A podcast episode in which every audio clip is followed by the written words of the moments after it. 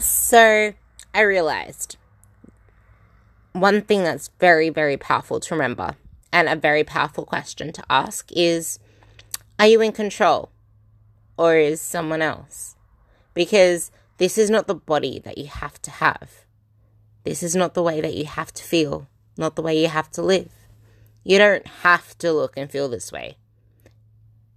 You know, you are the only one who can change it.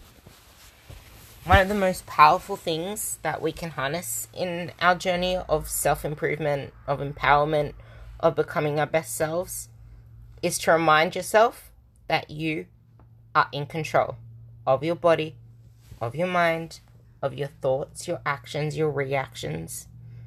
While we may not have control over the shit that happens around us, or the stuff that happens internally, externally to us, you have the autonomy over your actions and reactions in life, because it's you that gives meaning to any situation through your reaction, through your response, through your perception. When you give yourself power by putting yourself back in the driver's seat, it becomes so much easier to embrace that you can change so much. So much in life. Because you're the one at the driver's seat. You're the one at the wheel.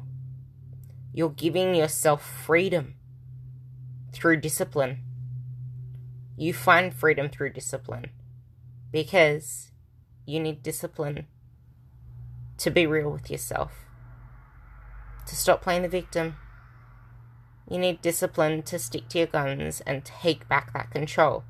And having the driver's seat, having the steering wheel, it gives you so much freedom. You're allowing yourself to let go and embrace change. So you answer my question. Who's in control? Is it you? Or is it someone else?